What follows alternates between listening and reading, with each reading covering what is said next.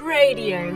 Hello and welcome to this Lumen Verum Apologetics lecture by Father Michael Destoop on the topic Confession. This February 2009 recording comes from one of Lumen Verum's Friday evening apologetics lectures at St Michael the Archangel Parish in Belfield. Father Michael Destoop is the current parish priest of St Benedict's Broadway and the director of the Vocation Centre in the Archdiocese of Sydney. Um, just two weeks ago, I was asked to give a talk on this sacrament up in uh, Brisbane. Um, for those of you who are familiar with it here in Sydney, we have what's called theology on tap. And it's called theology on tap because it's literally theology that takes place in the pub. So you're in a pub, you're used to having, uh, you know, all kinds of, all kinds of beer on tap.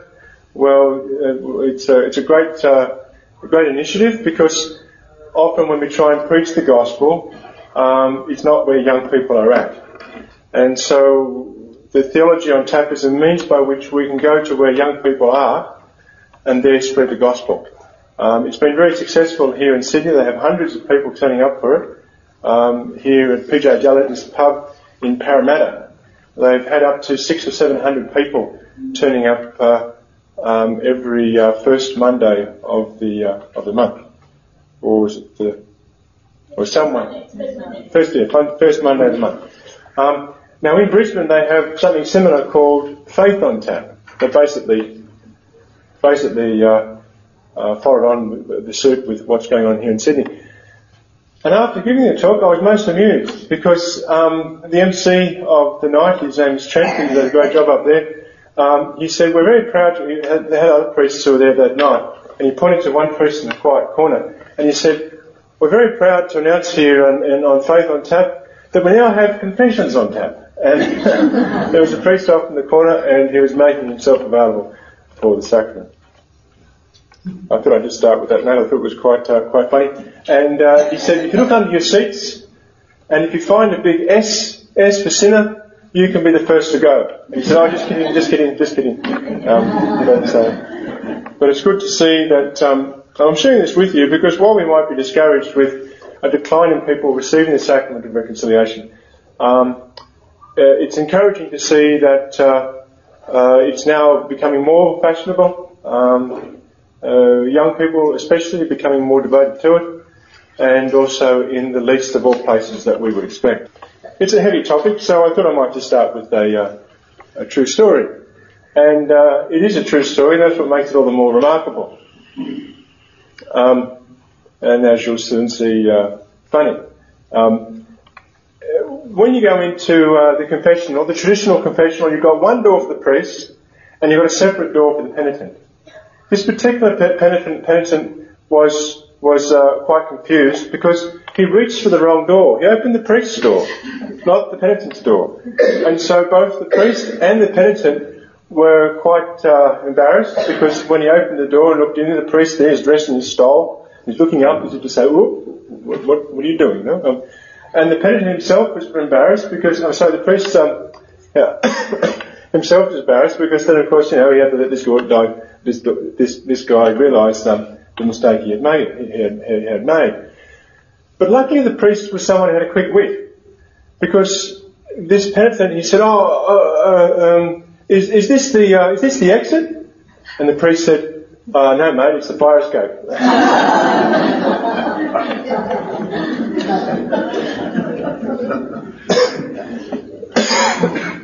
you may have also heard about these men who are in the IRA. And uh, one of them, uh, his conscience was getting to the better of him. And so he turned to his colleagues in the IRA and he said, look, uh, don't you realise what we've been doing is really immoral? I mean, it's, it's, it's really wrong. We've shed so much blood. We really should go and wipe the slate clean and start all over again. And his mate said, well, how do you propose to do that? He said, well, come on, we're Catholics. We really should go to confession. And they said, well, we'll do it, but so long as the dairy goes first. So sure enough, he went to the church, he went into the, into the confessional, and then he came out and he had this sort of shocked look on his face. And so his colleagues said, well, what happened in there? What did the priest say? And he said, you wouldn't believe it. And what do you mean you wouldn't believe it? What happened in there? He said, well, When I told the priest that we, we just recently blew up 20 kilometres of railway tracks, he said, hmm, uh, well, for your penance, go and do the stations.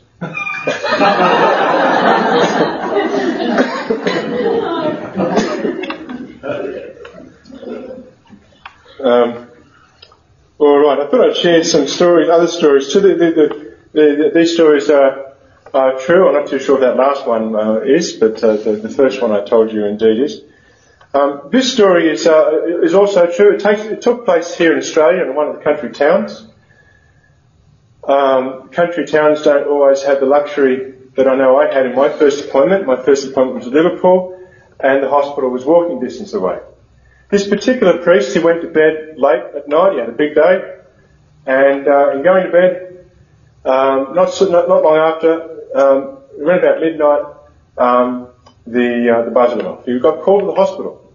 It was a sick call. Someone was dying, and uh, it was some distance away. But, but add to that, it was pouring rain. It was a torrential rain, and so it was almost as if someone was pouring milk all over his windscreen. The rain was hitting his windows that heavy, he couldn't see where he was going. So he had to drive painstakingly slow, uh, slowly. And so it took him two hours to get to the hospital. The whole time when he was driving, he's thinking to himself, I wonder if this person will still be alive when I get there. Anyway, he finally gets there. He was greeted by the nurses and they assure him that he's still alive, but that he is indeed on his last legs. So he goes straight up to his bed and after spending some time uh, with him, and giving him some words of comfort, he, uh, he then realizes he needs to cut to the chase. And so he says, look, you're gonna, you're gonna die tonight. Do you want to make your peace with God? And he said, Oh Father, he said, God would not forgive me for what I have done. And so he, the priest said to him, well, what makes you think that? Is not God someone who is an all-loving and all-forgiving Father? He said, Oh, Father, he said, I'm just too ashamed. And this, this, this, this man, um, although he was dying, he had the strength to shake his head as he was saying it. And so he said to him, look, it's taken me two hours to get here. He said, I've got to call at midnight. It's two o'clock in the morning. Um, it's pouring rain. What makes you think that I'm going to just turn around, get back in my car, drive back home and go to bed knowing that I've done nothing for you. He said, at least tell me a story. What happened? And he said, oh, Father, he said, many years ago I was a train driver. and he said, it was Christmas Day, I was enjoying, enjoying some drinks with my family at home. I wasn't rostered on to drive the train, so I, I thought I could relax on uh, this significant occasion. But someone rang up from work. I was told that someone had rung in sick and that I had to replace him. And for want of judgment, for a lack of discretion, I drove that train. And he said, Father, he said, if I was, if I had all my faculties, I'm sure what happened would not have happened. And the priest said, well, what happened? He said, look, there was a car that had broken down on some railway tracks. And had I had all my senses, I would have been able to see the car while it was still at a great distance. I didn't see it until the last second. And, well, Father, the train just went smashing right through that car and it killed every person in that car. And so the priest said to him, well, don't you think that God's forgiveness is even greater than that sin? That he has the capacity to forgive you? And he said, what makes you think that, Father? And no sooner had he said this in these words of disbelief, he saw tears rolling down the cheek of the priest. And the priest said to him, look, not everyone was killed in that car. When that train smashed through the car, he said, I was but a little baby. And being tied to a child's constraint, I survived. And he said, you know what? I forgive you. And if I forgive you, don't you think that God just might forgive you? And consider who it is who's saying this to you. Was it not that our Lord, he said to his apostles, those he called to be his priests, He who hears you hears me. And he who hears me hears the one who sent me. And you might recall how he also said to his apostles, the sins that you forgive, they are forgiven. And the sins that you retain, they are retained. And he said, I retain nothing. There's nothing for me to retain. I can see that you're truly sorry. So needless to say, this man, he died in God's peace and friendship that night. And I share this story with you because I think it demonstrates in a very powerful way the significance and merit of the sacrament of reconciliation, the sacrament of penance. Because it's in this sacrament that we don't have to rely upon any, any subjective feeling that God forgives us. We know, as sure as our faith tells us, that our sins have been forgiven, that they're all gone, that we're able to hear with our own ears that God forgives us. And there's tremendous peace and consolation that comes from that. Um, Archbishop Fulton Sheen gives us the analogy of a tube of toothpaste. And he says, well, if you keep the cap on, on the, the tube of toothpaste, and you then try to squeeze and press down upon that tube of toothpaste, he said, what's going to happen? Of course, the toothpaste is going to come out at a place where it's not supposed to. And of course that speaks of course of the, uh, the, the, weight of the burden of our, of our guilt and our, our own sinfulness upon our shoulders. And if it, don't, if it doesn't find the right place to come out, it'll come out in all kinds of psychosis and neurosis. It'll come out in all kinds of uh, trouble spots uh, uh in our lives. And if it doesn't come out in those kind of things, we will at least suffer from such things as self-hatred and discouragement and so on and so forth. And uh, that being the case, then the devil has us exactly where he wants us, because our sins are only going to perpetuate if we uh, if we uh, are discouraged as such. But take that cap off, then the toothpaste comes out at the place uh, where it is intended. And of course, the Archbishop Fulton gives that analogy um, in keeping with the sacrament of reconciliation, that being the place where God intends us to heal, to, to receive His, not only His mercy, but the healing um, effects of the, of the sacrament. I'm just wondering if I should tell another story before I go on um, to some things we can glean from the scriptures. Um, it's also a story which is relayed to us by uh, Archbishop Fulton Sheen. It's about um, some young men and boys will be boys. They're always encouraging each other to do all kind of uh, rebellious kind of things. And um, they were walking past a church, and one of them turned to his friends and to his mates, and he said, "Let's go in there and um, just cause a stir amongst all those people who are going to confession." So they went up to all the people going to confession, and they were saying, "Ooh." Ooh, you're going to see the priest, you've got sins to confess. All, all kind of things like this to try to embarrass them and make mockery of them, and all this kind of stuff. One of them was even so uh, uh, re- rebellious as to go into the confessional box, and um, he said, "Oh, oh, Father, I've sinned, but I don't give a stuff." And so the priest, um, he said to him, "Well, I'll tell you what. Well, for your penance, I want you to go up onto the sanctuary, just kneel at the base of the sanctuary, and look up at the crucifix and tell our Lord what you've just told me. So he came prancing out of the uh, confessional. He made a beeline for the, uh, the sanctuary. He knelt down on the step of the sanctuary. He looked up. He shook his fist and he said, "You died for me, but I don't give up." He couldn't finish what he was prepared to say. He was so touched by the love of Christ. And that's also something which, of course, is a great merit of the sacrament of reconciliation. because it's here that our misery meets mercy.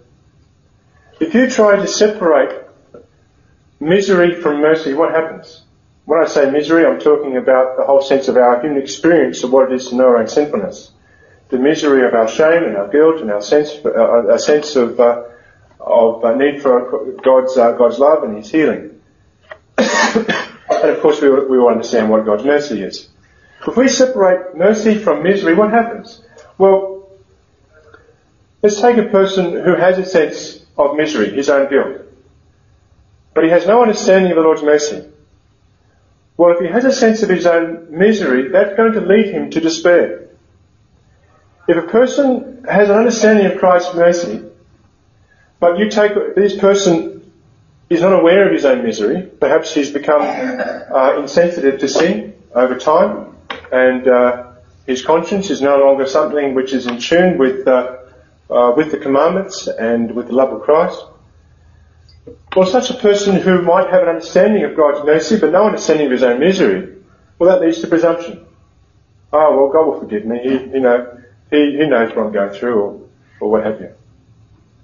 But if you take mercy and you put that, so you take our own misery and you, and you place that at the foot of the cross, it's there that misery meets mercy. And that's the encounter that we have in the sacrament of reconciliation. It's an encounter with Christ. All right, there's a middleman involved, but Christ is there in the presence of the priest. And certainly from my experience, the more transparent I am, the more transparent, inverted commas, is the priest. Transparent in the sense that we can see, see through him and, and recognize Christ. That Christ is one who we encounter, and it's there that our, our, our misery uh, meets his mercy. Speaking of meeting Christ's mercy, I'll go on now to just to unpack the parable of the prodigal son. Now, before you switch off and go, oh yes, we've all heard this parable many times before. We know what it's all about. Okay, click. Let's just switch it back on because I want to share with you something which we may not notice um, to begin with, something which we may notice in the immediate sense. Because sometimes we can read the scriptures and we can read them over and over again. We might even take them to prayer. And certain things don't jump out at us, whereas other times they do. I'll share with you one thing which uh, I'd like to um, unpack about this parable. Before I do, I want to raise the question. Do you think it is anywhere in the parable, anywhere related to us, because we understand that the father of the prodigal son represents God the Father. Do you think it's related or communicated to us in any way, shape or fashion that God wants to forgive us even before we ourselves want to be forgiven? Do you think that's actually communicated or conveyed to us in that parable? You might say, well, where does it say that? Well, it's there in a very beautiful way we can see that when the prodigal son is on his way back to his father, he's come to his senses, he comes back, um, he wants to uh, make amends to his father. He doesn't really understand the love of his father because he comes back thinking, well, I'm not worthy to be called your son.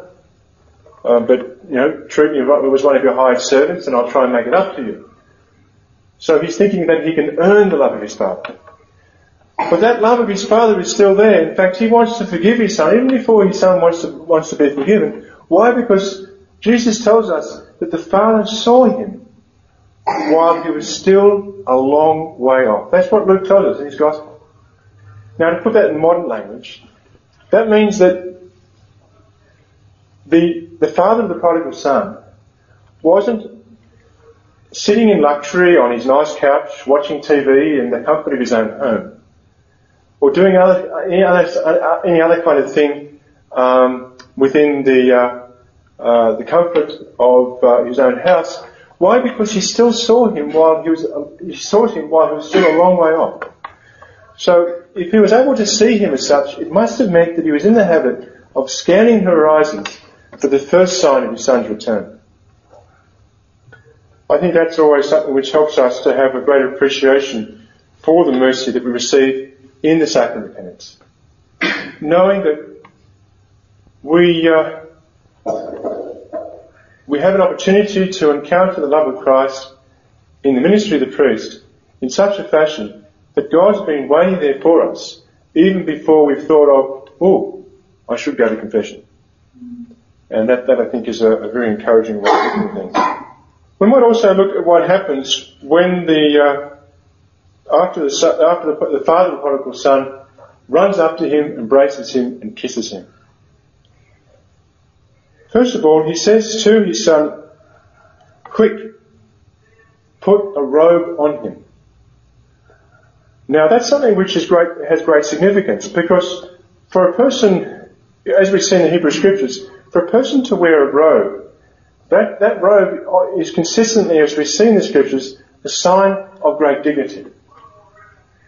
For example, what happens when sin first comes into the world? Adam and Eve, they realize they're naked. They're ashamed of their own, of, of their own nakedness.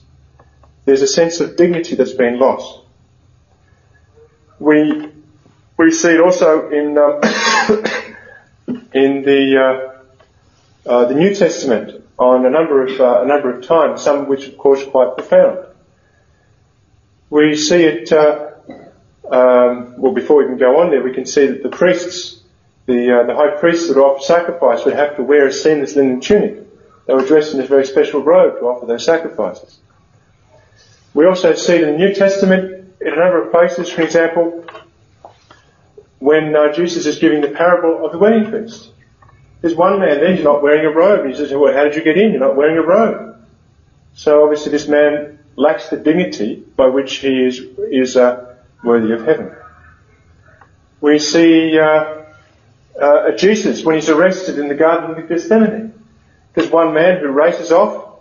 He runs off as a coward. The Roman uh, soldiers, they uh, grab hold of him, but he gets away. Not without losing his clothing.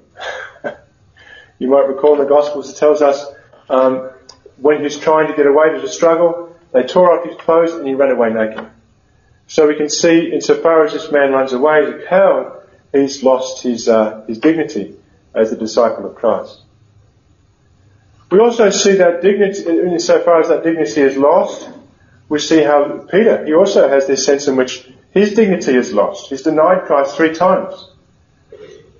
What happens when he lays eyes on Christ? We see that Jesus, of course, while Jesus is there, this is after the resurrection, uh, Jesus comes along on the shore and he's there, he's um, lit a fire and he's preparing uh, some breakfast.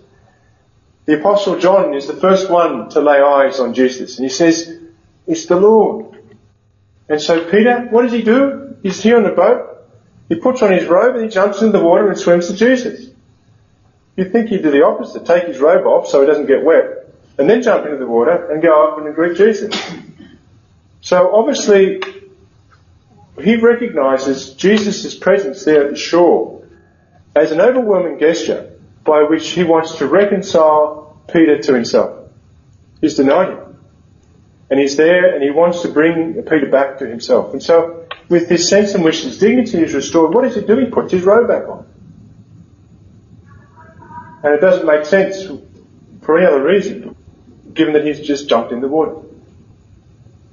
And it's certainly consistent with the context of things because there is Jesus having lit a fire. Perhaps he's there trying to remind um, Peter of how he had denied Christ three times while he's warming himself that night before a fire.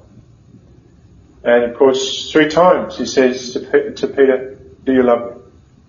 And three times he gives Peter the opportunity to make reparation for the times he's denied Christ.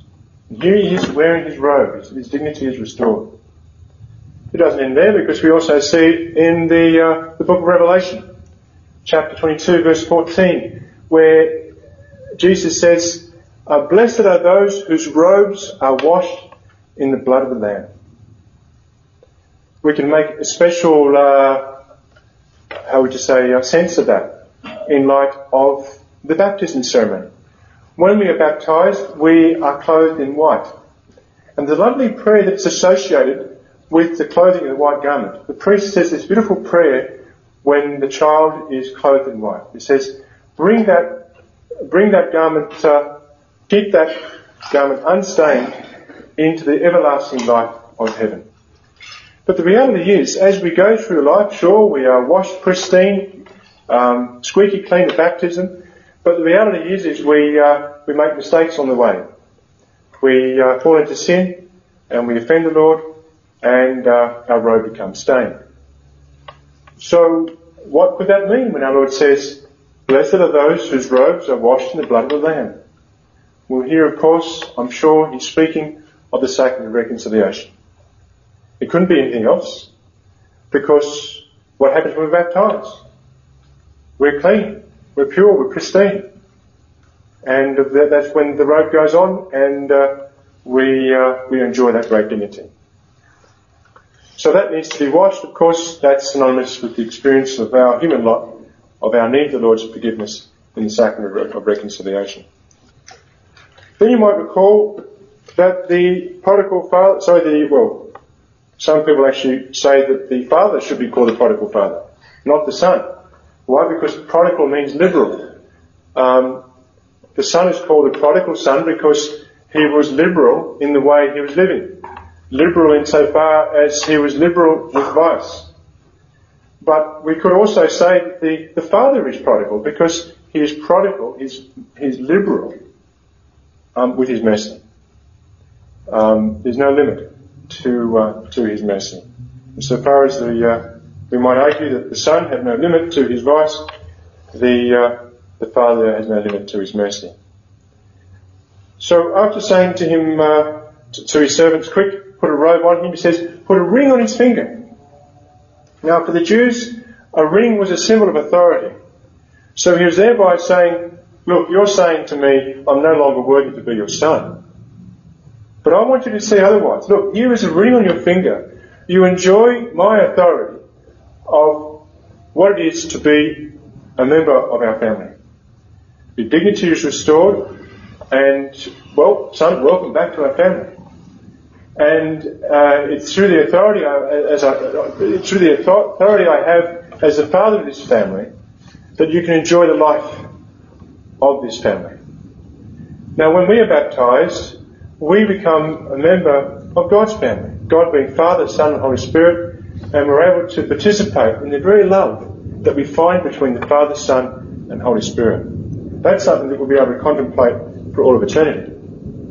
Um, and so it's significant that here is the Father saying to His Son that, uh, you know, you, uh, you are now able to enjoy the life of, uh, of our family. We uh, also see that the, the, uh, the prodigal, sorry, the, the father of the prodigal son, he says, and quick, put sandals on his feet. What might you think sandals represented to the mind of the Jew, the Jew of the day. Let me phrase that as another question. If you had no footwear, do you think that you would be able to walk wherever you like? Could you walk on hot sand? Maybe for a few seconds, but then you have to jump off it. Um, could you walk on very rough and sharp stones? Well, you could, but not without leaving a bit of blood behind. Um, and you wouldn't, again, you wouldn't get, you wouldn't get very far. So the significance of wearing sandals, of course, the sandals for the Jews was a sense of freedom. A tremendous sense of freedom. You can walk wherever you like once you put those, uh, those sandals on. Um, I suppose we can draw a, a, line somewhere. I mean, you can't walk on water, um, uh, like our Lord did. Um, although we can make an exception to that. I mean, Peter did. So, uh, if you believe in the incredible, I suppose you, you can argue you can do the impossible. But the significance of this, of getting back to the point, is that for the Jews, the, the, the, the sandal was a symbol of, uh, of freedom. You might say, how did that relate to the sacrament of reconciliation? Well, of course, in the sacrament of reconciliation, it's a sacrament which, of course, is often being underrated. Because it's not just a means by which we can receive God's forgiveness. It's also a means by which we can receive Christ's healing and strength. And they're often things that we need when we fall into sin. Because when we fall into sin, it increases our proclivity to fall into the same sins again. Um, it's called habit. And uh, virtue is a habit too. And uh, um, uh, it's good for us to try to strive to, uh, to form good habits. But insofar as when we form good habits, they stay with us, so do, so do bad ones. And they're things that we can struggle with due to the very nature of sin because it's something which deceives, deceives us and of course it uh, also appeals to our, our own human weakness. And so given that human weakness, we need not just the Lord's mercy, we also need His strength. Let me put it to you this way. There are, and this might help clarify the significance of what it is that our, our freedom is restored. Or at least uh, our uh, freedom is uh, increased in some way. There are two types of freedom. Today's society and the media in general tries to make out there's only one form of freedom. And that form of freedom is seen to be license. I can do whatever I want. Okay, we might be able to argue that is the case. We, we, we have free will, we can, we can choose whatever we like. But we must also take into account that there is another kind of freedom.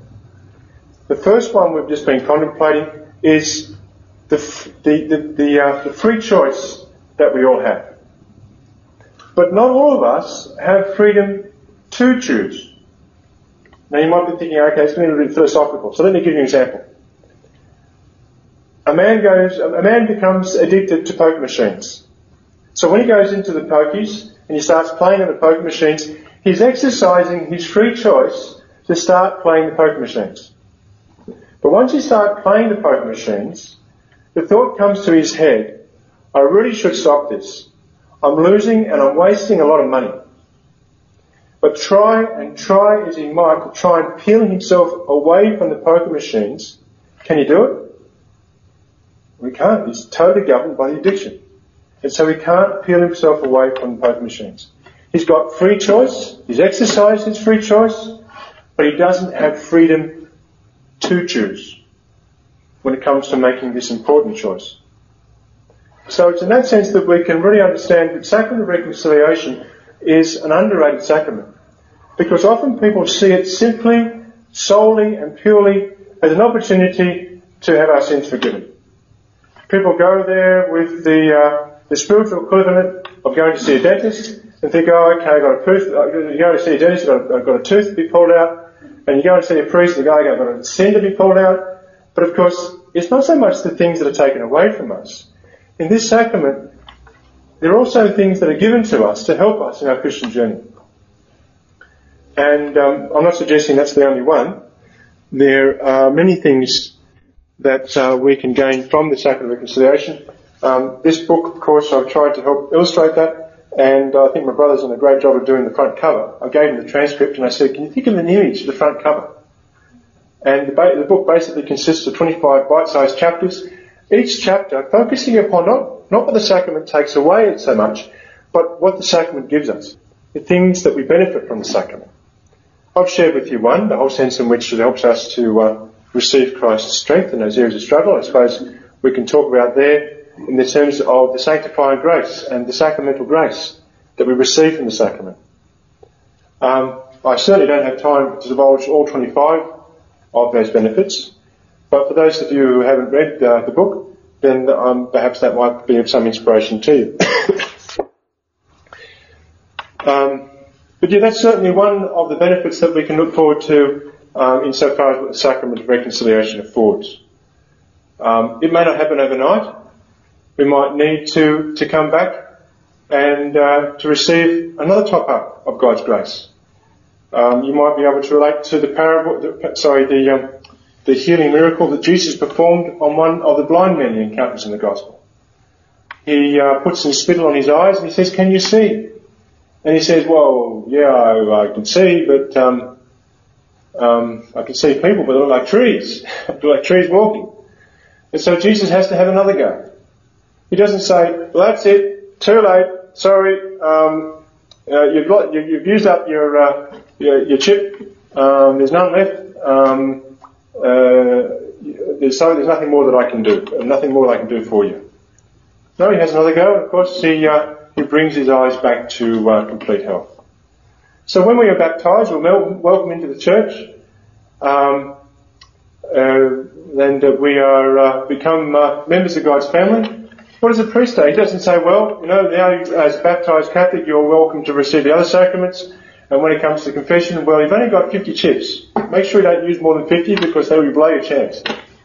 Um, that's not what uh, what we're told by the church. Um, so it can be assuring that uh, with the uh, the sacrament of reconciliation, um, it's a means by which we can, yes, receive God's forgiveness, but we can also receive top-ups of God's grace, particularly in those areas of struggle where uh, we need to grow closer to Christ. I might share another story I shared with the young people there in Brisbane, and it's uh, a story of one young man. Actually, before I tell that story, I might tell a different one. This is another story related to us by Archbishop Fulton Sheen. Those of you who, not, who don't know Archbishop Fulton Sheen, I'm sure you do. I mean, Father Robert Slattery, uh, I'm sure he's quoted many times here himself in this parish. Um, not only is uh, Archbishop Sheen a tremendously good storyteller, he's told a number of good stories on this sacrament, some of which I've shared with you in the book. I'll share with you one now which is not. Um, and that's a, it's a true story, and that what makes it again all the more remarkable. Uh, one morning he opens the church, and the way to open the church was to go through the sacristy, come into the church, and open the door from the inside. And so when he opened the doors of the church, this body slumped down onto the floor. She had been leaning against the door of the church, and so when he opened the door, there was this woman, and uh, she was quite evidently suffering from a hangover. So he said to her, look, um, you've been drinking. Men drink alcohol because they like the stuff. When women drink alcohol because they don't like something else. what is it that you don't like? And um, she said, "Oh, Father," she said, "I've been uh, I've been having relationships with uh, with two men, and one of them found out and now I'm in serious trouble. And uh, so, well, I've been drinking all night. And he said, look, um, can I get you a cup of coffee? And she said, that'd be great, Father. So he went and gave, her a cup of coffee. He sat down with her and he said, look, I can't spend much more time with you. I've got to go off now to, uh, to, to do a few things. I'm not too sure what, they th- what those things were. Perhaps he had to celebrate Mass or uh, spend time himself in prayer. But he said, you come back in the afternoon and I'll show you a lovely Rembrandt in this church. And she said, okay, Father, I'll come back, but I'll come back only if you promise me that you won't ask me to go to confession. And so he said, okay, I promise you I will not ask you to go to confession. So she came back in the afternoon and he took us through the church and on his way to the Rembrandt that was painted, the painting, um, a print, um, of uh, Rembrandt that was hanging up there in the church. He pushed her into the confessional. And then he said, I always keep my promises. he didn't ask her, of course, he, uh, he pushed her. Um, the story doesn't end there. Basically what had happened is that uh, after giving her some encouragement and some guidance, um, helping her to get back on the right track, helping her to establish good habits in prayer, what happened? She became a nun. So we can see the marvels of, of, of God's grace. And uh, so she is now a religious and a wonderful transformation that had taken place um, in her life. So again, this demonstrates that the sacrament of reconciliation is not just simply about having sins taken off our shoulders. It's also a means by which we can encounter Christ and of course to receive all the assistance that we need to come closer to Him. Um, all right, I'll tell that story I had told the young fellows there in Brisbane. This is something which um, have been through my own experience as a priest, and uh, it was this young man who had come into the confessional, and you know how it is you can tell a person's attitude just from their their um, intonation of voice, because he came in and he said to he said to me. Uh, oh, oh, Father, um, what do I do? And um, I said to him, um, well, when's the last time you come to confession? I don't know. Yeah, and he's just talking like this. And um, I said, uh, can you remember the steps that are involved in coming to confession? And he said, uh, oh, not really. Um, you might have to uh, remind me, Father. And I said, well, before I do that, I said, why are you here? And he said, oh, Mum's outside. she wants me to go to confession. And um, I said to him, okay, well, did you spend some time examining your conscience before you came in? Oh, no, Father, I'm alright. I don't think I have any sins. I think I'm pretty good. Um, and uh, he said, you know, I think I'm pretty pristine clean, really. And I said, well, what if I just guide you to the commandments? You know, just um, just to uh, see if there's anything that you may need to ask God for His forgiveness for. Oh, sure, Father. So I said to him, can you remember what the first commandment is? Oh, no. Um, so I said to him, well, the first commandment is that I am the Lord your God, and you shall have no other gods before me. So I said to him, can you tell me that you are placing God before and above everything and everyone else? That God is the center of your life. And that anything else or anything, any, anyone um, who uh, are uh, important to you are the very things that lead you closer to Him. And he said, Oh, well, actually, Father, you got me on there. Um, well, not really. And so I said to him, Well, do you want to ask God's forgiveness for sins in relation to the first commandment? Oh, yes, Father, thank you. Yeah, okay, yep. I said, okay, well, second commandment.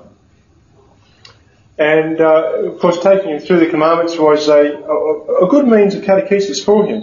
Because in taking him through the commandments, it was a good means for him to be able to, not just to see himself in relation to, you know, rules of the church, um, things that have been given to us by Moses, um, that kind of stuff, but also a means by which he can encounter the, the goodness of Christ. Because when you think about it, when we, we begin to size ourselves up with the commandments, they're not just rules that we're trying to, uh, not just standards that we're trying to live by. They have everything, everything to do with the goodness of God. Because these things are things that we understand that God would not do. They give us an insight into the love of the Trinity Himself. And so, I mean, to give you an example, what's the best way of knowing what dirty water is? Here I have a glass of water before me. What, let's just say this is dirty water. What's the best way for me to know what dirty water is? Take it to a lab. Take it to a lab. Okay. All right. So a very scientific approach there. Um, but what if you've been drinking dirty water all your life, and like the people who are drinking from the Ganges River in India, and they've become immune to to all the the filth in the water, and they've become used to the taste of it, you know, and all that kind of stuff. What if you've been drinking dirty water all your life? What's the best way of knowing what clean water is? Exactly. When you taste clean water. Or take another example. What's the best way of knowing what a dissonant note in music is? When you know what good music is, when you hear harmony. So if someone comes along and just bashes along indiscriminately on the piano keys, and you've never heard music before, you might say, oh, that's nice. But someone who's heard good music will say, that's deplorable. so, of course, when we encounter the goodness of Christ, it's then that we come to know ourselves. And this is the wonderful transformation that I saw in this young man as I was taking him through the commandments. So I'll just make that point before I continue to take you through uh, the rest of the things that he experienced. So after that, of course, we share with him the second commandment. You shall not take the name of the Lord God your name in vain. And as soon as I said that, he said, oh, Father, he said, I do it all the time. And um, I said, oh, how did it come about? You know, through bad company? Oh, yeah, Father, well, my mates say the same kind of stuff. So I gave him a bit of guidance there on how best he can uh, avoid such things in the future. I think one personal, uh, personally, I think one good way of doing it is every time you hear someone else use the Lord's name in vain, it's a good idea just to pray for that person. Because if we don't, unbeknownst to ourselves, even in an unconscious level, um, you know, we can become affected by that, and uh, inadvertently we might end up using the language ourselves.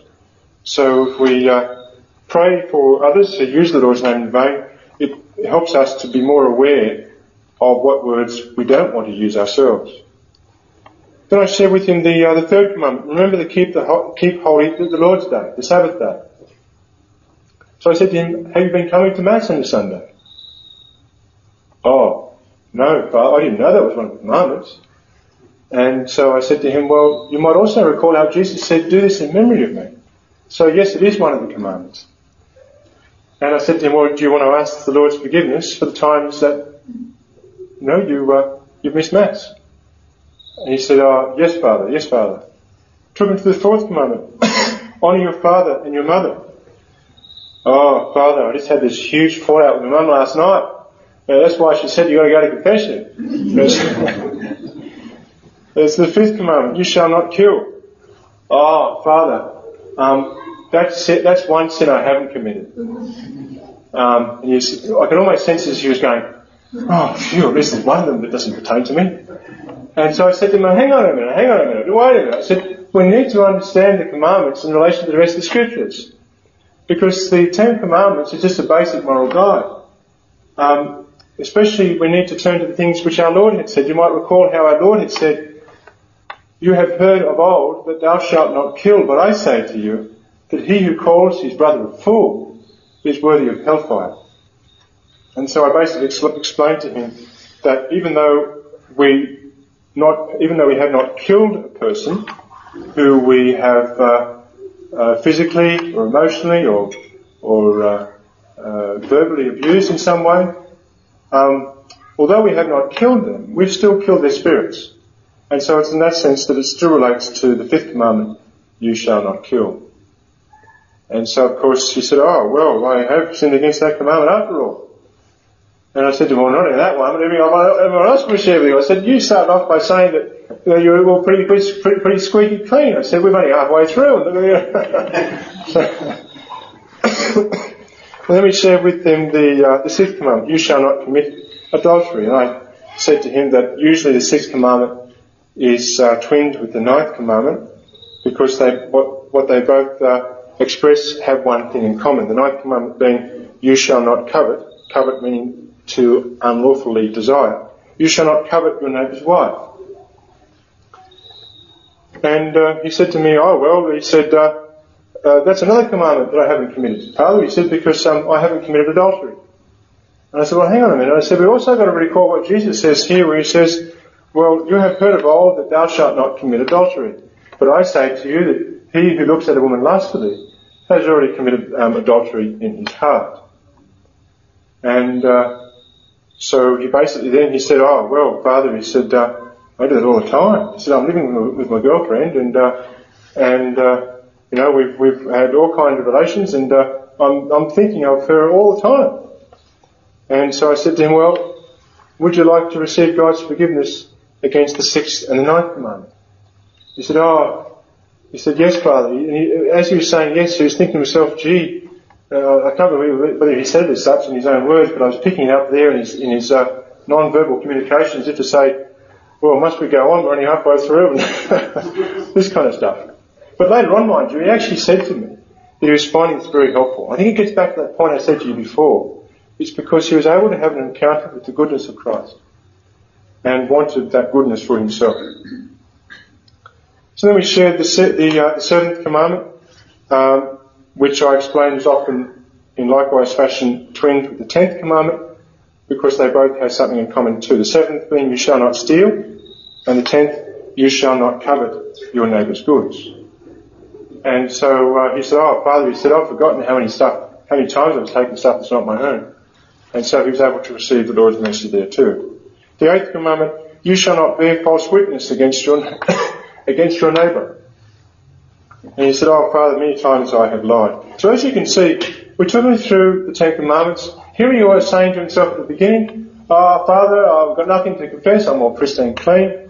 And then he realized that he had um, something to ask God's forgiveness for, for every one of the commandments. And then I could sense this whole sense of, uh, of, of uh, relief. There's a great sigh, as if to think, ah, oh, Wonderful. All these things are gone. And I said, well, hang on a minute. Not quite finished yet. I said to him, you said to me that you haven't been going to Mass. Are you prepared to start coming back to Mass? Because one of the things which pertains to have true sorrow is that we want to make amends. And I explained to him um, that uh, for a person who had no desire to make any amendment, that how could he truly say that I'm sorry? And so I said to him, are you willing to come to Mass every Sunday? And he said, oh, I, I, don't know, I don't think I can do that, Father. And I said, but you are sorry about this, aren't you? You really want to receive the Lord's forgiveness. And he said, well, if that's what it means, he said, well, I'll give it a go. I want to, I want to, I want to do that, Father. I want to, I want, I want to be able to, uh, to be forgiven from the Lord. And then I said to him, well, you also said you're living with your girlfriend. When are you moving out? and he said, oh no, Father, don't tell me I have to do that. And I said, well, remember I said you before, what I told you before, you know, if you are truly sorry, then of course, consistent with being truly sorry, you need to be able to have a firm purpose of amendment. And uh, I said to him to have a firm purpose of amendment, that also means that we need to be able to avoid the occasions of sin. Because if we remain in those occasions of sin, then of course, how can we say that we're truly sorry? We're playing with fire if we continue to uh, uh, to to remain in such occasions. It took quite a bit of encouragement at this this point, as you can as you can uh, as you can imagine. But eventually, I brought him around to see the merit for his own benefit too, as someone who's discerning his vocation, that it's always going to profit a person not to uh, to rush into things. Uh, not, well, even aside, the church is teaching here, which is consistent with the commandments, as you see. So, giving that encouragement, it, there, it thereby meant that uh, he was only able to receive the Lord's mercy, but to also put the power of that mercy into effect, to receive the grace of the sacrament by which he can uh, make a new beginning. Now, it's one thing to say that we need to have a firm purpose of, of amendment. Some people ask questions, well, if we, have, if we have a firm purpose of amendment, does that mean that our profession has not been valid if we fall into the same sin again? Because if we fall into the same sin again, does that mean that we weren't truly sorry? Well, that's, that's not necessarily true. Because to have, which certainly would be true if we uh, weren't trying to avoid the occasion of sin, because that's certainly not consistent with true sorrow. But if it's just through no fault of our own, through it's through human weakness, then we can be assured that we have indeed received the Lord's forgiveness. Because we make a distinction between the firm purpose of amendment and the certitude of amendment. We can be certain within ourselves that we truly do desire to amend our lives, but we can't be certain that we will.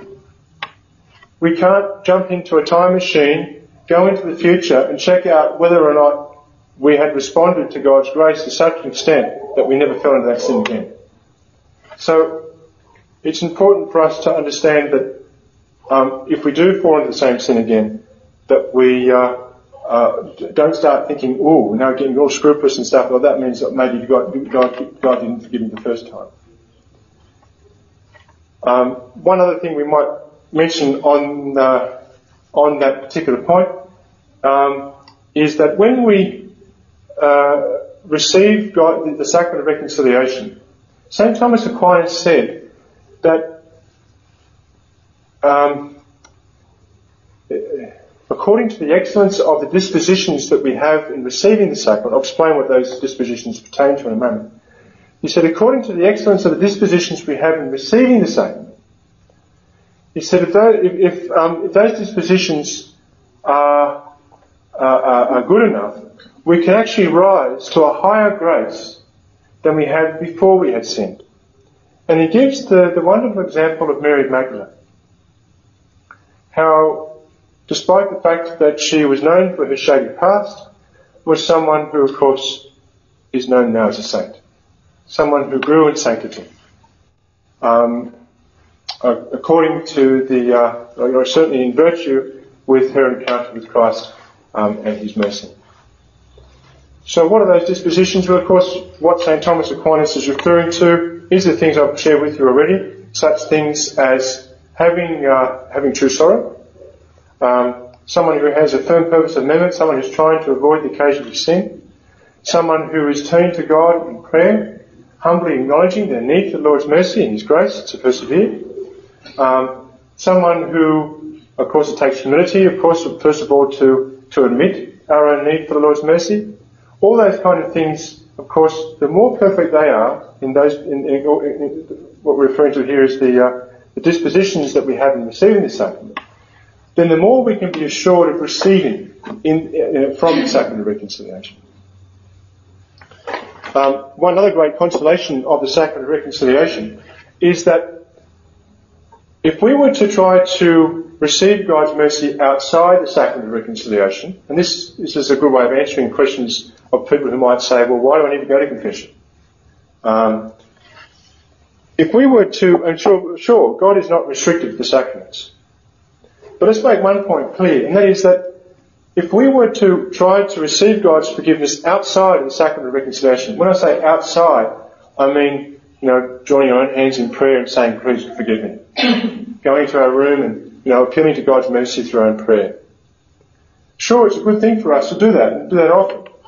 Um, not just when the plane's going down, trying to make a perfect act of contrition, but it's good for us to be constantly expressing our sorrow to the Lord that we may um, continue to to, uh, to uh, profit from His grace and to come closer to Him.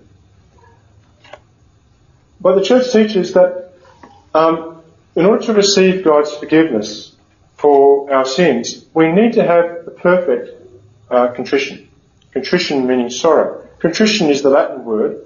Uh, sorry, contrition comes from the Latin word contritio, which means to wear down that which is hardened.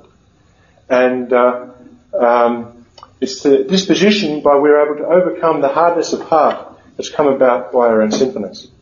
So the church teaches we need to have a perfect contrition to receive God's forgiveness outside the sacrament of reconciliation.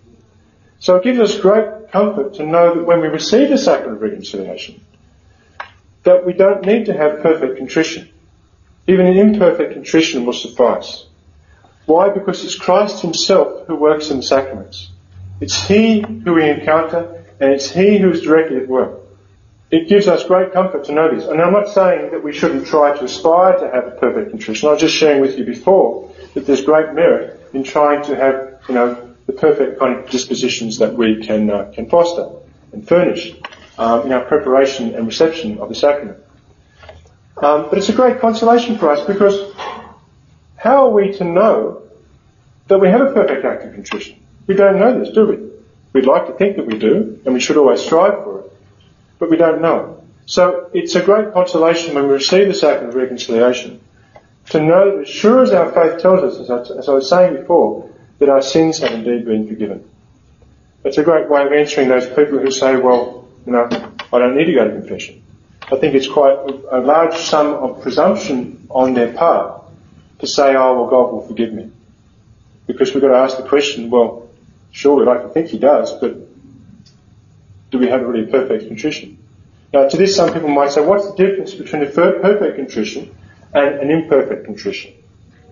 Um, an imperfect contrition is often referred to with the Latin word attrition, and perfect contrition is known as contrition. Um, uh, perfect contrition. Um, when we have perfect contrition, that's a sense of sorrow that comes about as a consequence of knowing how much we are loved by Christ. If fear is involved, it's in relation to that love. You know yourself that you, if you are close to someone, um, uh, you cherish the love between you, that you, you there's a, a natural fear that will emerge of losing that person or offending that person. Um, so if fear is involved, it's not a servile fear, it's a filial fear. now you take an imperfect contrition. That does not come about from an acknowledgement of the great love that God has for us and the, uh, uh, the, uh, the, the uh, full understanding of the great extent to which He, uh, he redeemed us. It's more of a, a, fear of punishment. So in that sense, it's, it's, it's, a, it's a servile fear. It's something which is focused on self rather than focused upon the, the love and the mercy of Christ.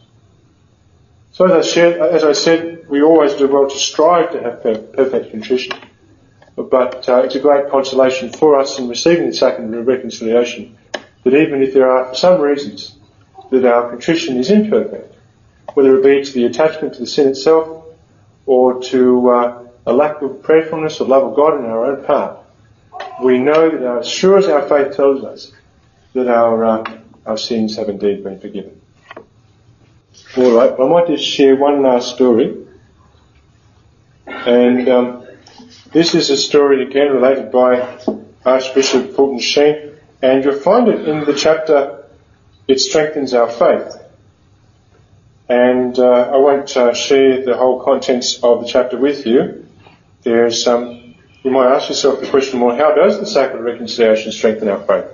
I'd certainly recommend that chapter to your reading because um, uh, there's every good reason to see why and how it does. But I'll share this following story with you, which I think um, at least gives us at least some insight into how the sacrament of reconciliation strengthens our faith. A young woman wrote to me, this is Archbishop Fulton Sheen relating this story. A young woman wrote to me. She was a college student. She said, I've given up my faith. I no longer believe in God and I'm now an atheist. Well, I was curious that she should, should have first of all written to me. She lived in another city. I wrote to her and asked her to call on me. I said, how did you happen to lose your faith? In other words, I was asking her, what was the scapegoat? What's the excuse? She said, my studies in comparative religion. I was part of a class and found out all religions are alike. Well, sure, all of the paintings in the gallery had the same colour, but that doesn't mean that they were painted by the same artist. But at any rate, that was the reason she gave. I knew, of course, that was not the real reason, but I played along with it for a, for a minute. And she was in my library. And I said, now directly behind you is a section of books on comparative religion. I have about 400 different titles on that subject. Now, you pick out any of those books you know, and we will discuss it. Now glance them over. She did not know any of them, which didn't a bit surprise me. I said, my good girl, come into confession. She said, how can I go to confession? I don't even believe in God. I said, now listen, you're not having any difficulty with the creed. You have difficulty with the commandments. Why don't you face up to it? You've been immoral. In order to escape your sense of guilt, you wrote to me about being an atheist. Isn't that right? She said, that's right. Well, she went to confession. And she was alright. That is, her faith, was, her faith returned. So we can see in that sense that the sacrament of reconciliation is something which also helps us to be more conscious of God's presence in our life to have a greater understanding of his activity and his presence. Um, the inspirations, of course, we can see more clearly. It's a bit like when we're driving a car. If the, the, if the, the windscreen is all dirty, it's, a, it's very hard to see where we're going. But once we put on those windscreen wipers, um, or we stop off at a service station and we wipe it clean, of course we can see clearly again. So I think that uh, um, that's one other benefit that we can certainly look forward to whenever we receive the sacrament of reconciliation. It's certainly experienced consistent, especially with those who have stopped practicing their faith. And that uh, in coming back to the church and receiving the sacrament of reconciliation, their faith is something which gives them greater inspiration once more. You have been listening to a Lumen Verum Apologetics lecture by Father Michael de Stoop. For more Lumen Verum Apologetics lectures, visit cradio.org.au.